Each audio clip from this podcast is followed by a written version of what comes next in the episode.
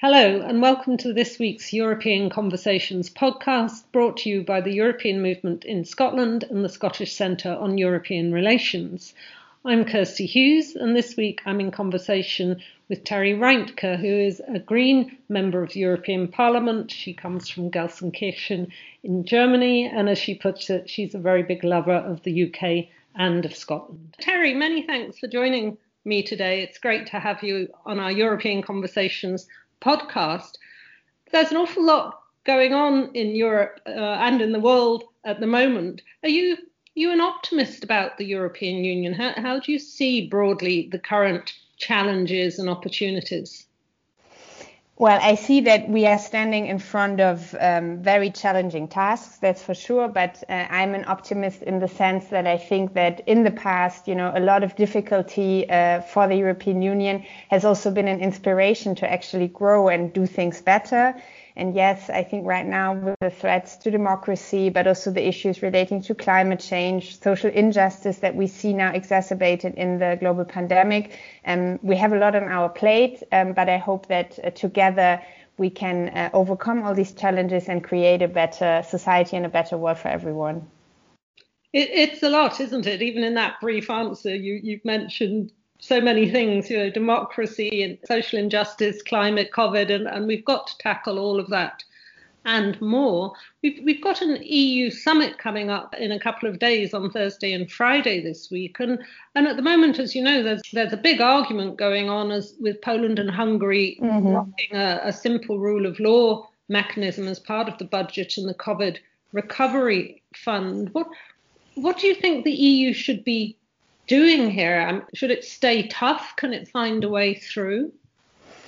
Well, I think first of all, the fact that we got into this situation uh, is mainly due to the fact that we have tried to, or some political forces inside of the EU, especially the conservatives, have tried to deny the problems that we have with governments, like, for example, in Hungary or Poland, that are very openly attacking uh, EU values like rule of law and fundamental rights. And um, now that we are in this situation, it's also a little bit the result of years of silence and non-action. So I think right now it really has to be the moment where everybody realizes that with this blackmail, the Hungarian and Polish government um, are really trying to push through their lines um, on rule of law, uh, well, in the attack of rule of law and fundamental rights, and that we have to stay strong as Europeans if we want to defend what this European pro- uh, project is based on, and that certainly is democracy and freedom. And this is why I hope very much that there is going to be a strong stance uh, from the side of the other member states uh, of the European Union. And do you think if, if that happens, firstly, there's a strong stance, but secondly, there's actually a, a, deal rather than some of the things we've seen discussed in recent days of, of, maybe the COVID recovery fund would go ahead without Poland and Hungary. If you get a, a good deal respecting the, the, rule of law, but that brings them on board, would that be? I mean, it's still only about rule of law as, as applies to finance, isn't it? But do you think that would be quite a big step forward, given, as you say, the, the failure to properly tackle this in the last several years? Well, I was one of the people negotiating this rule of law conditionality. And what we have there now, it's really the bare minimum of what we would need um, to safeguard the financial interest uh, of the European Union. Um, and it's one of the instruments that hopefully we can use to better defend rule of law in the future. So um, I think it's important to keep this. Um, but I also see, uh, I mean, Poland and Hungary have said that they are going to veto. Now we already see that in the Polish government there is very strong disagreement about it because in the end I think both governments know that if they're really going to veto and the recovery plan would go ahead without them, the people who would suffer from this the most are their own citizens. So um, I still hope that they are going to um, get back to a rational view on the situation and they're going to give up their veto. Um, and then we can go ahead with the MFF and the and the recovery plan as was uh, initially foreseen it's it's a very big moment, isn't it? But but as you say, I mean, what, whatever happens, apart from I think we agree, you know, we want the the other EU 25 member states to stick to their principles and to what you've helped to negotiate. But it, it's very important that the EU gets on with the COVID recovery fund. And on that, you're obviously, given you're in, in the Green Party and group at the European Parliament, very concerned on climate change and the climate emergency Is the COVID recovery fund is it green enough? Well, we could we would always like to see it to be greener. Um, and this is not because we are, you know, some Greens who, who dream about um, um, crazy things, but it's because if we actually want to meet the requirements that all EU member states have agreed on in the Paris Agreement, um, we actually need to do much more. And this is also going to be the second biggest topic uh, on the summit. Um, as you know, the European Parliament uh, uh, agreed recently to have a 60% reduction of CO2 emissions uh, by uh, 2030. If we want want to reach that goal, we need to see massive investment in climate friendly um, industry, in renewable energies, but also into changing the way how we move around, public transport, um, and a lot of other things. Um, so I would say what we have now with the recovery plan is going into the right direction. It's certainly not exactly what the Greens wanted, um, but it will be a massive push for becoming more climate friendly and actually abiding by what we have agreed in the Paris Agreement. COVID has knocked all sorts of plans off the, the path they were on and, and has created a major economic as well as health crisis. And it's led to a delay of the global crisis, climate summit COP26, which, as you know, will now be next November. But would you feel, in a sense, that everything is now coming together perhaps to allow a bigger step forward because you've got the recovery fund. You know, it's maybe just as well that the UK isn't hosting COP26 at the time it's also in these tortuous end of Brexit negotiations. And it will give the European Green Deal a chance to sort of find its feet again. Well, you know, I always think it sounds a little bit cynical to a lot of people who are suffering right now from this horrible situation we have with COVID to say um, that yes, it has also maybe made things possible and it is a chance. Um, so I'm not going to say it, but what I can say is that um, I believe that um, the movement uh, over the past month, you know, with the French-German proposal on this recovery plan, it will be the first time in European history um, that we really put our efforts together um, and get finance uh, together um, uh, to create bounds together. And I think that this, in terms of European integration and realizing how closely we, we, we can and we have to work together to build uh, a future, to fight against climate change, to fight against this horrible virus, um, I think it has been a really historic moment. And if we get this across the line, which I still very strongly hope for before the end of the year, um, with the EU budget and the recovery plan, it will be a massive step in the right direction. And then, as you say, you've called for a 60% emissions cut by 2030. It looks like the European Council might come up with 55%, it, it's at least going in the right direction. Do you think, given where we are, I mean, we're talking as the Brexit talks are probably finally in their last hours, but is it going to be straightforward to work with the UK, who, who's the co host of the COP26 next year, despite the fact that inevitably the EU and UK are much less close now? They're not even in the room all the time like we used to be.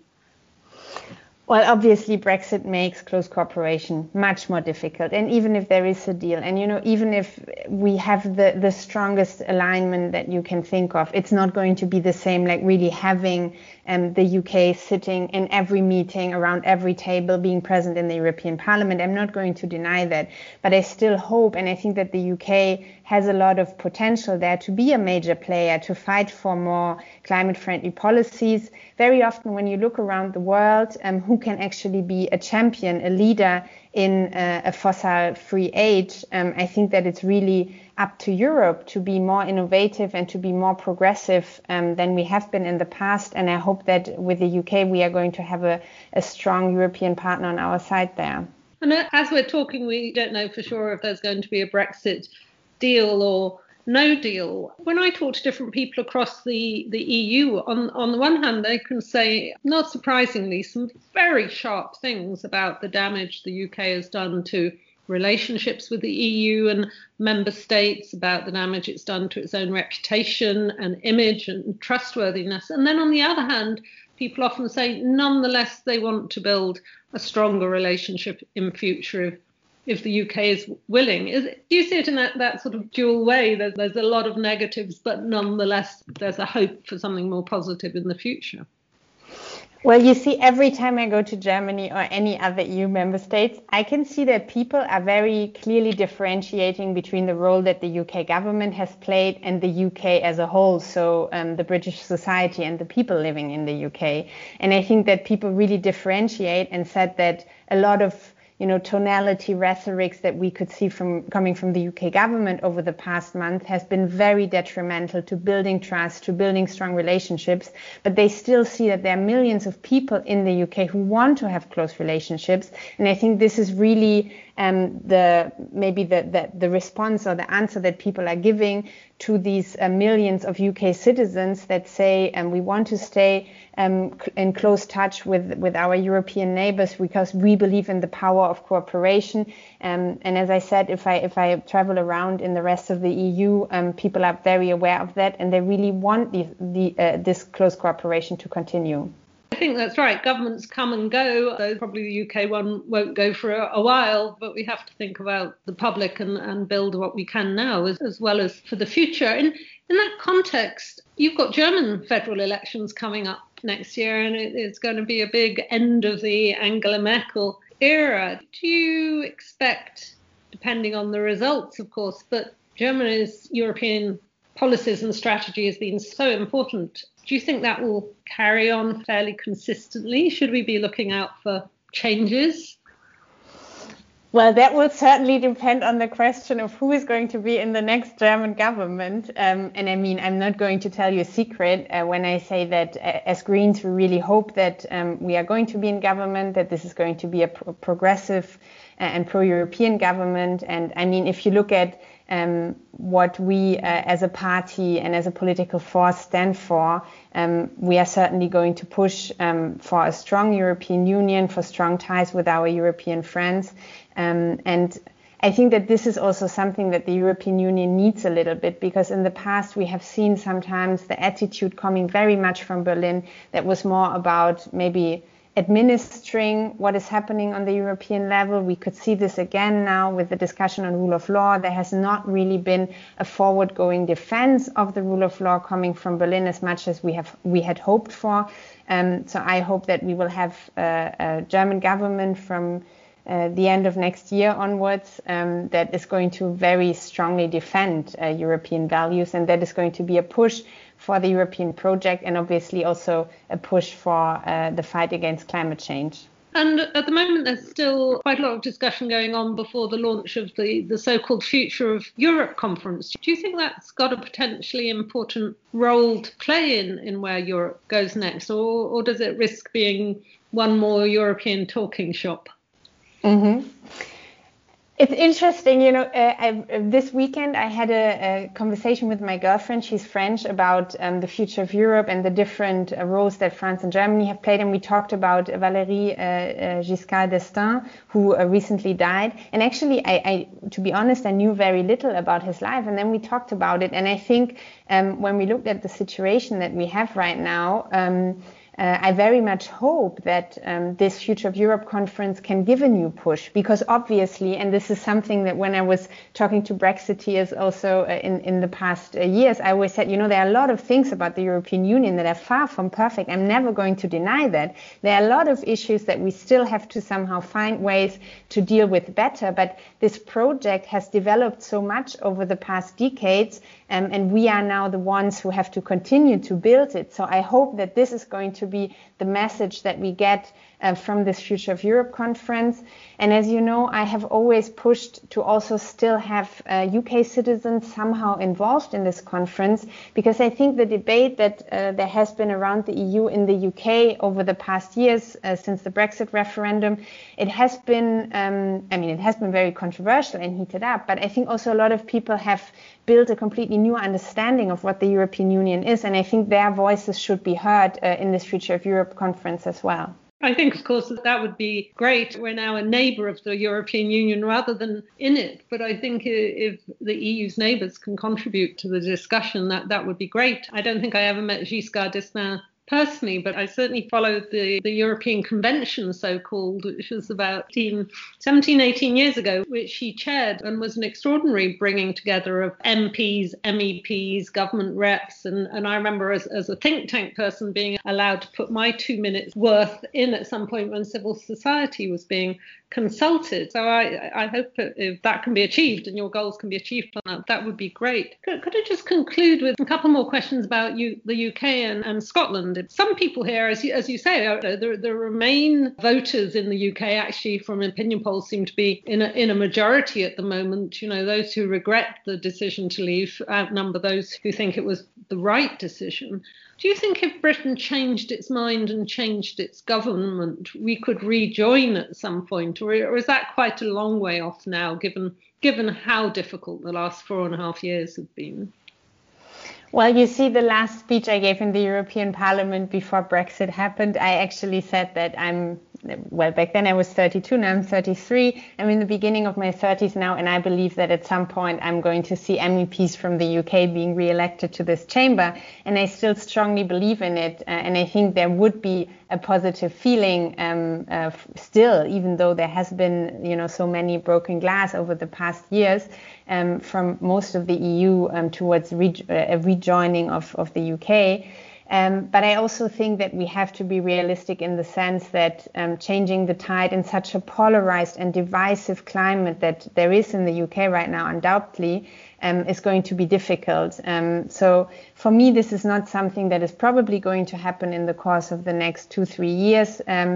But you know, I'm a I'm a long distance runner, so uh, I'm also ready for running this as a marathon. Um, and then hopefully at some point uh, we are going to have colleagues from the UK back in the uh, chamber of the European Parliament. It's certainly, I, I, I think you're right. It's long run marathon, not not a sprint, isn't it? But, but And of course, you know, you you've been a good friend of Scotland. You studied in Scotland, and and you know that whenever you talk to someone about Scotland and Europe, in the end, they usually talk to you about the Scottish independence debate and and whether an independent Scotland could rejoin the European Union itself if if it made that choice for independence. Well, you know, when Article 50 was triggered, I um, sent a, a, letter with uh, 50 colleagues from all across the European Union, regional, national, and obviously the European Parliament to the Scottish Parliament saying that um, if Scotland was to decide to become independent, which is not for us to take a position in, uh, this is really for the people in Scotland to decide. But if this happened, um, we would obviously warmly welcome Scotland back uh, inside of the European Union. We have very clearly noted that two thirds of the people in Scotland voted to remain in the European Union. And every time I've been in Scotland since, and when I speak to Scottish people, a lot of people really feel that they're being dragged out of the EU against their will. And so I think that there would be a very positive um, feeling and climate towards Scotland um, coming back to the European Union. It's certainly it's going to be an interesting time, isn't it? Whether Scotland and the UK or the European Council or the next COP26. I think there we must leave it. But thank you very much for giving me your time today, Terry Reintke. My pleasure. Thanks a lot. Thank you for listening to this week's European Conversations podcast. I'm Kirsty Hughes, and I was in conversation with Terry Reintke.